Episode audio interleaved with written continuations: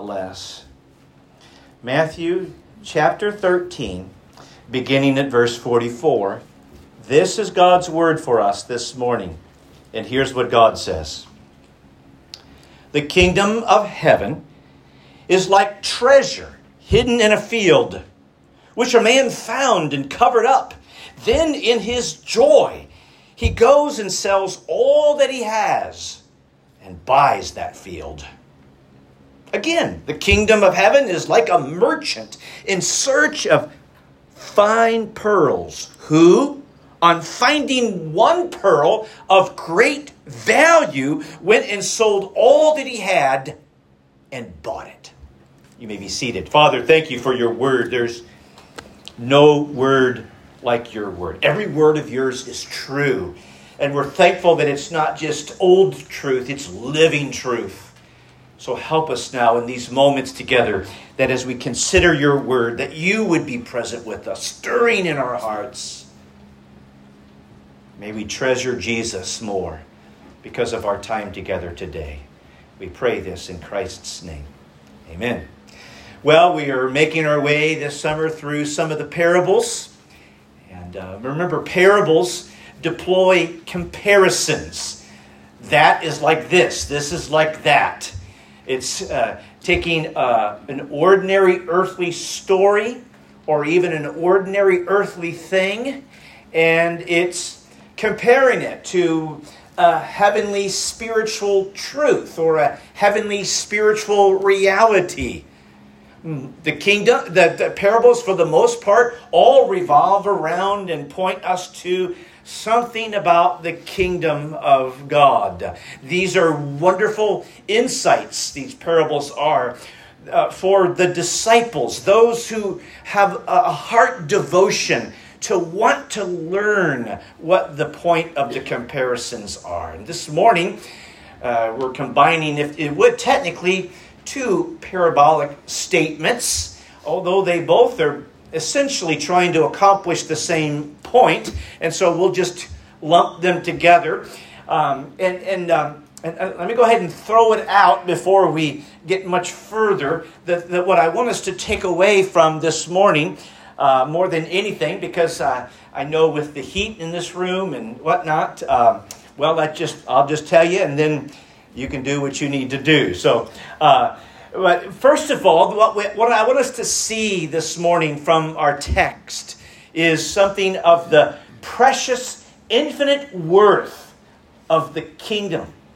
And now, let me be more specific. Not just the kingdom as just a vague, open ended concept, but really what we're talking about in this phase of the kingdom of God is we're really talking about the precious, infinite worth of the king of that kingdom.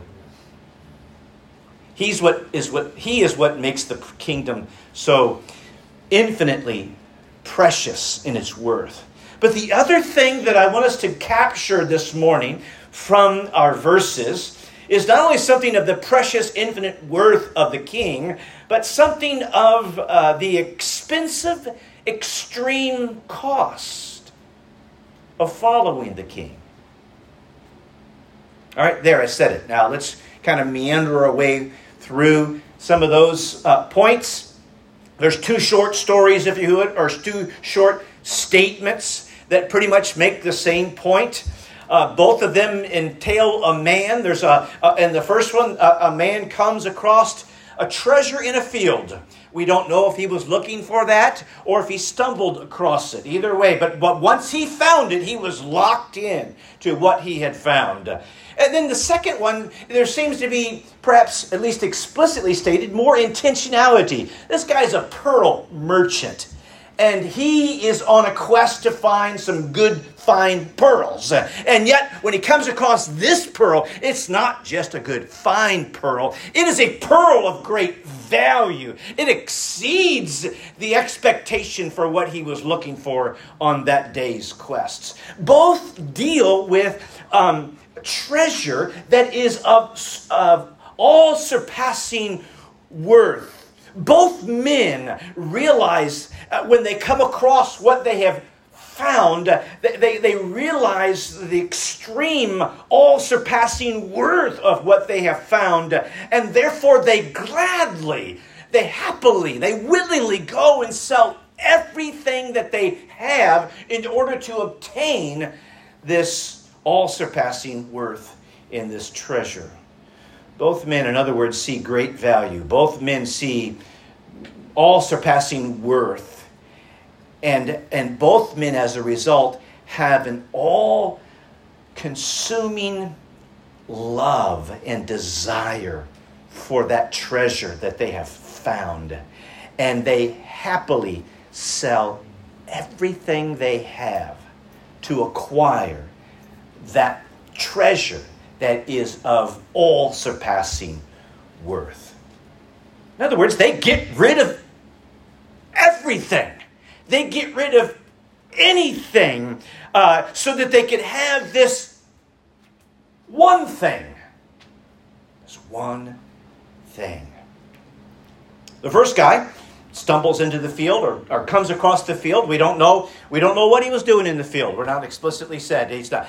So uh, we're still talking about a field, but we've moved on from agricultural metaphors to now treasure hunting. But when he saw what he saw, that was a game changer for him. He went and sold everything he had and bought the whole field so that he could have that one treasure that is contained in that one field. The merchant, uh, looking for pearls, finds not just a good, fine pearl, but an exceedingly great pearl, something way beyond his expectation, something of extreme value, better than he ever thought he would find that day in his search for good pearls. He too sells everything both men. The first one explicitly tells us this. I think the second one implies it. Uh, but the, both, both men gladly relinquish all of their treasure. They gladly relinqu- relinquish one treasure for another treasure. And they do that gladly because they have, uh, they have assessed value in their heart and mind, and they realized that in getting rid of one treasure, they're actually exchanging that which is of a lesser treasure for that which is of a greater treasure. That's a deal. That's a bargain. Diane and I have been, we, we're, we're single handedly bringing Kohl's down. Uh, it, when, when, they, when they financially belly flop, it's because we have gotten so many good deals out of them. I mean, we basically get paid to shop there. We gladly do that because we think we think in our mind they, they see us coming. I'm sure they they think in our mind that we're taking something of lesser value and obtaining something of greater value. Our, when I was in seminary, one of my jobs was I worked at a men's clothing store, and so you kind of get a backstory on some of the markup of some things. Like we used to sell these shirts that we paid eight dollars for. We sold them normal retail for thirty-two, and at the end of the season, we would mark them down for half price to sixteen. We still doubled our money. So, Kohl's probably knows what they're doing. So. I'm just saying. But but these men, they see they see what they have is well. It's treasurable. It's everything they have. But they see what they're going to obtain by getting rid of what they have is a better value. Now, this is no. I'm not telling you how to shop at Kohl's. I'm not telling you to collect your, your Kohl's bucks. This is no mere economic lesson. This is not about investment strategies. Uh, this is not life, life lessons on treasure hunting. This is about the infinite worth of King Jesus. This is about the extreme cost of following King Jesus. His infinite, uh, his infinite worth uh, is what gives value to the kingdom of God. Christ is the treasure of his kingdom. And the costly demands to follow him uh, makes the kingdom, uh, makes life in his kingdom expensive, but we are simply trading something of lesser value our stuff, our lives, what we are, what we have and we are obtaining, by getting rid of that which is of lesser value, we are actually obtaining something of greater value. No, that doesn't capture it. We're not getting something of greater value. We're getting something of infinite value. Infinite value in getting Jesus himself. So the worth of the kingdom is Jesus. Jesus is in these parables. Uh, it, even though it says the kingdom of God is like, the kingdom of heaven is like. It is the king of the kingdom that gives the kingdom its treasure, its value, its worth. The worth of the kingdom is Jesus. He exceeds anything that might be ours. His value exceeds anything that might be ours. Uh, anything that we might have, Jesus is better. Anything that we might be, Jesus is greater. I would suggest to you, I, I think the scriptures teach us this, and it's not necessarily explicitly laid down for us in Matthew 13, but you and I are made to be treasurers. You and I are inclined to treasure something or another. Originally, we were made uh, to be people who would unabatedly, directly, immediately treasure the God who made us. We had eyes in the garden to see the beauty of the God who made us.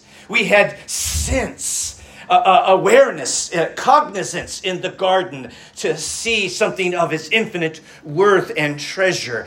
And yet, because of the fall, while we are still made to be treasurers, we are blind treasurers.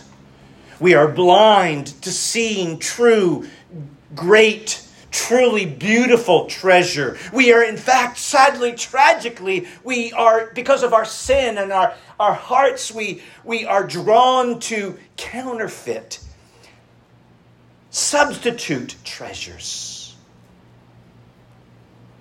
We are inclined to treasure vain things, honestly, worthless things, honestly, ugly things.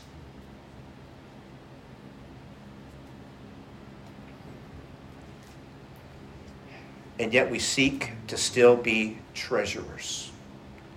We still wake up each day with a bent to treasure hunt.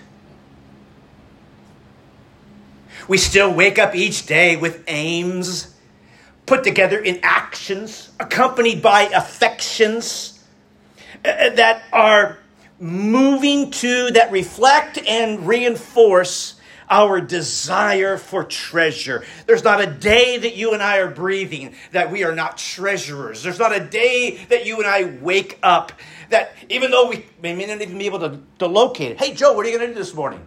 Well, I'm going to get some coffee is what I'm going to do. We don't wake up this morning with necessarily with a full consciousness. Well, I wake up this morning, I'm alive this morning. I am alive to look for treasure. I am alive to treasure something. I am alive to be a treasurer. I'm like, okay, I'm just going to go get my coffee. So, um, so, so it's, it's not fully cognizant that, that, that life is, is that focused. And yet, in each of our lives, our aims, our actions, our affections. We love us some treasure. We strongly desire treasure.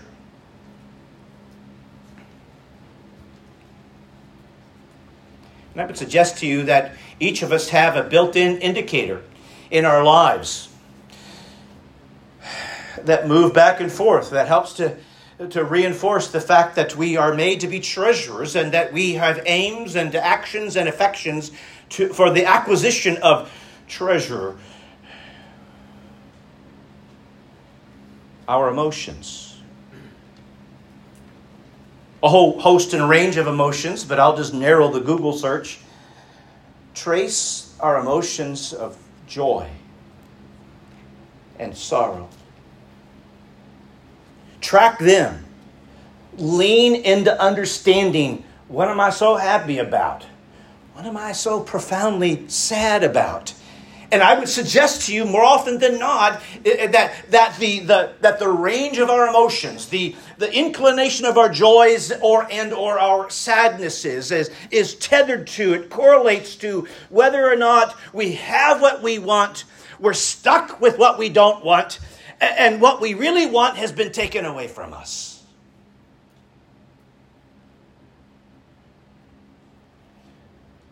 Our emotions do not lie.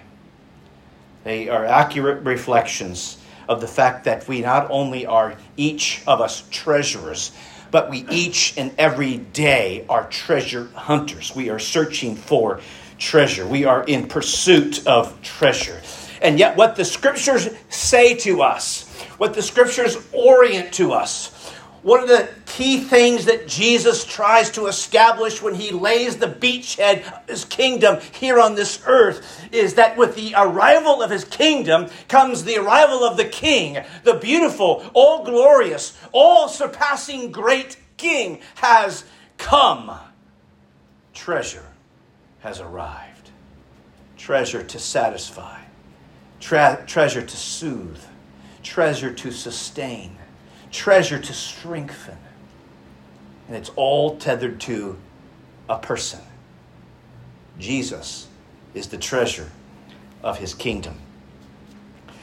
Let me read to you from Philippians chapter 3 how Paul describes the realization of his treasure hunt. You see, it is the infinite kindness of God to open blind eyes, so that even while, though we are still wired to be treasurers, we are blind to, to, to, to, to true treasure, and we seek after a host of counterfeit, um, uh, false treasures. And yet God shows up in His kindness and His grace. The Spirit of God shows up and opens our eyes. The Apostle Paul would say it like this in Philippians 3 8 and 9. Indeed, I count everything as loss because of the surpassing worth of knowing Christ Jesus, my Lord. For his sake, I have suffered the loss of all things and count them as rubbish. I've lost everything in coming to Jesus. And I'm okay with that that which defined him. In that context, he's saying, look, here is, here is my religious and, and ethnic, ethnic pedigree. I was top dog of, in anything and everything. That was my identity. Now that I see Jesus, what I thought was everything is now nothing. I let go of it. I have suffered the loss of all things and count them as rubbish in order that I may gain Christ. You see, our joy, our sorrow is, is, is in play in what we treasure. Paul has lost everything. He's lost everything that formerly defined him and was ever so dear to him. And now, having lost everything, he's okay. He's happy about losing everything. Because in losing everything, he's now had his eyes open to see the one who is everything. Not everyone sees that. You remember the story in Luke chapter 18 of the rich ruler, we're told? Great teacher, what do I got to do to get eternal life? Sign me up, I'll take two. Jesus begins to go through the to, through the second half of the commandments. I've ah, been there, done that, done that, check, check, check. I'm good, I'm good. I'm telling you, what can we do to inherit eternal life? And Jesus says, Jesus says, and it's interesting, Jesus says he loved this guy. He loved this guy, loved him enough to offend this guy. One thing you still lack. One thing you still lack. Go and sell everything you have and give to the poor, and you will have treasure in heaven, and come and follow me. And tragically, these have to be some of the worst words in Scripture. But when he heard this, the rich ruler heard this, you got to get rid of everything. But when he heard this, um, he was very, here's our emotion, sad, for he had great wealth.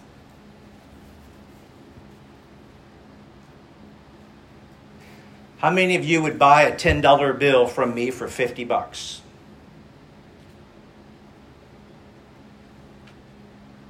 You're not leaving until someone buys this. there you go. I, yes, I see that hand. Yes, yes yeah, okay. All right, we got to get decisions somehow. But you're, you're, you're like Joe. The economics don't stand up. I'm not going to trade something of greater worth for something of lesser worth. All right, and, and I'm going to keep that which I perceive to be of greater worth in, in order to for you to uh, bamboozle me and snooker me into your little deal here. I'm not going to do that. I'm walking away. Many people walk away from Jesus because tragically they do not grasp that Jesus is better than anything we currently have. Jesus is better than the whole amalgamation of our stuff. Jesus is better than the whole formulation of our identity. Jesus is better in life and he's better than our lives. He's better than anything else in life. And, and, and, and, yet to let go of everything, to grab a hold of Jesus, to be grabbed a hold of by Jesus, to even be more precise, means that we would do this in joy only insofar as we see that what we're letting go of is, is far inferior to what we're about to receive. Jesus discerned this guy's heart. He uh, discerned that while this guy says he wants eternal life, this guy wants his stuff more than he wanted the very one who would grab to who would provide him eternal life. What do you and I need to let go of?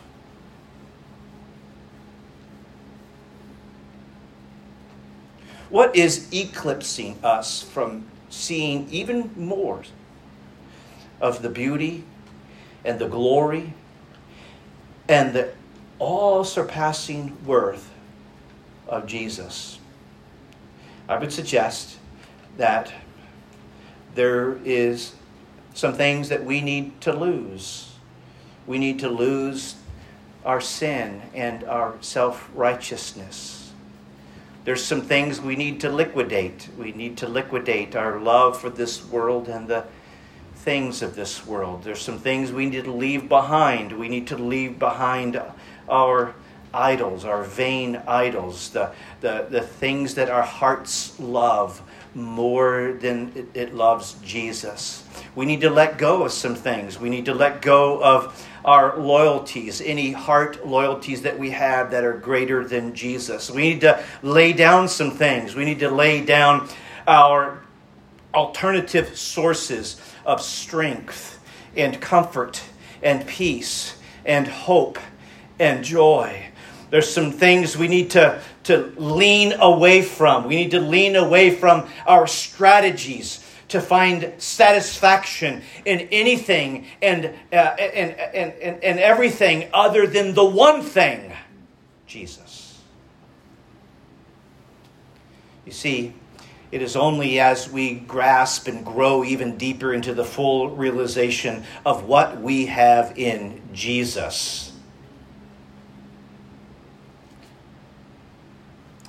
Then anything we give up will feel like it's too much to give up. But when we begin to see that Jesus is better, He's better than our sin, He's better than our self righteousness, He's better than this world and the things of this world, He's better than the vain idols that would capture our hearts. He's better than the loyalties to lesser things. He's better than all our alternative sources for strength and comfort and peace and hope and joy. He's better than our strategies for satisfaction apart from Him. And when we see that He is better and greater and more beautiful and more lovely and more all surpassing in its worth than each and every one of those trajectories, uh, then then we realize that when whatever it is that we do give up, we're not giving up very much. Let go. Let go, release, walk away from, give up on, turn from.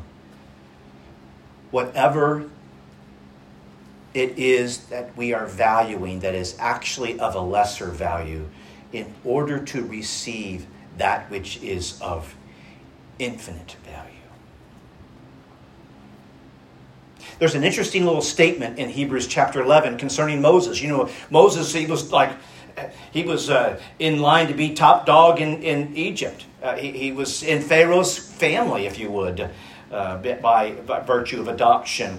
Uh, and, and, yet we're told in Hebrews chapter 11, verse 26, he walked away from all of that. He walked away from all of that? Dude, what's wrong with you? Well, we're, we're told what's wrong with him. He says he considered the reproach of Christ greater wealth than the treasures of Egypt. All the treasures of Egypt. I'll take the exceeding value of the reproach of Christ. We are all treasurers. We're going to leave out of here this afternoon or this morning still as treasure hunters. We're on a quest. We have aims, we have ambitions, we have we'll put those into actions and we will cultivate affections. People do, we do incredible things to get what we want. To get that which we love, that which we desire. We don't have time to tell Uncle Bill stories. I, but I'll, in, in fact, Diane's really starting to sweat now by me in, introducing um, stories related to my Uncle Bill. Um, so she's giving me that look. So you guys look over there real quick and then look back here. So, but, uh, my Uncle Bill didn't want to work. you know what? Looking back on his life, it was a great uncle. He, he, the only person in my life who ever bought me a dog was my Uncle Bill. Uh, and uh, despite what my parents wanted for me, he bought me a dog. So anyway, so I'm not not fully talking bad about Uncle Bill. I'm just using him as an illustration. We do incredible things to get what we want. Uncle Bill didn't want to work. And it's amazing, I'll tell you the stories later, the amount of great effort. How he worked very hard to not ever have to work. That's what he wanted. That was his aim, his ambition. that was his actions. So it's incredible what he did do to avoid work. What do you want? What do you want? You woke up this morning surging with aims and ambitions and actions and affections. You woke up this morning in some sort of emotional state. And that emotional state has, has bearing, correlation to the state of our treasure acquisition. So the prophet Isaiah asks us in Isaiah 55 Why do you spend money for that which is not bread? And, and why do you labor for that which does not satisfy?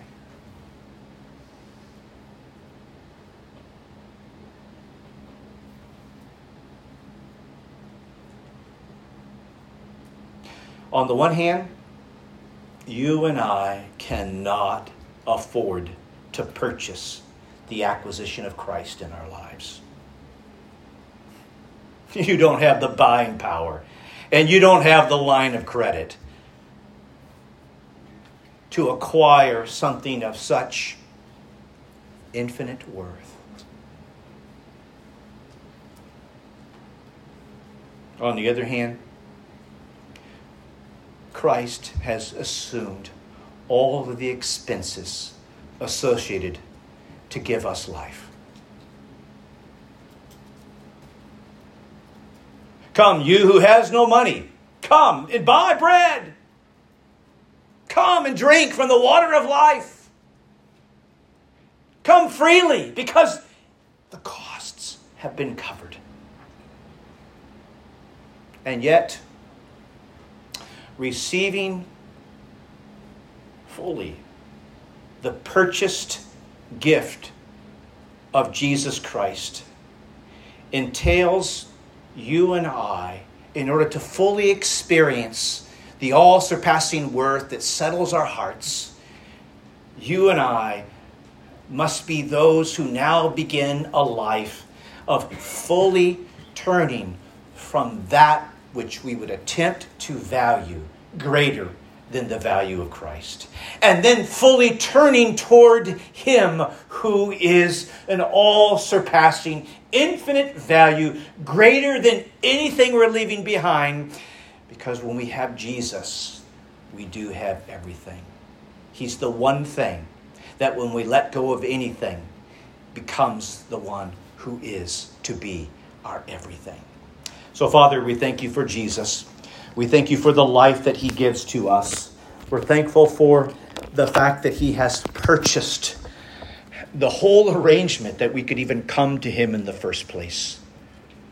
We're thankful, Father, that while we think that we're treasure hunters,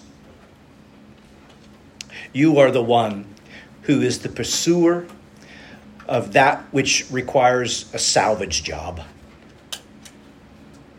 And we're thankful, Father, that you have pursued us, that you have rescued us, that you have brought us to Jesus, that you have opened our eyes, that you've given us your Spirit, so that we can begin to see the all surpassing worth and beauty and glory and greatness of Jesus. Thank you for such a gift. Now may we be people who gladly let goods and kindreds go, this mortal life also, because we have that which matters. We pray this in Christ's name.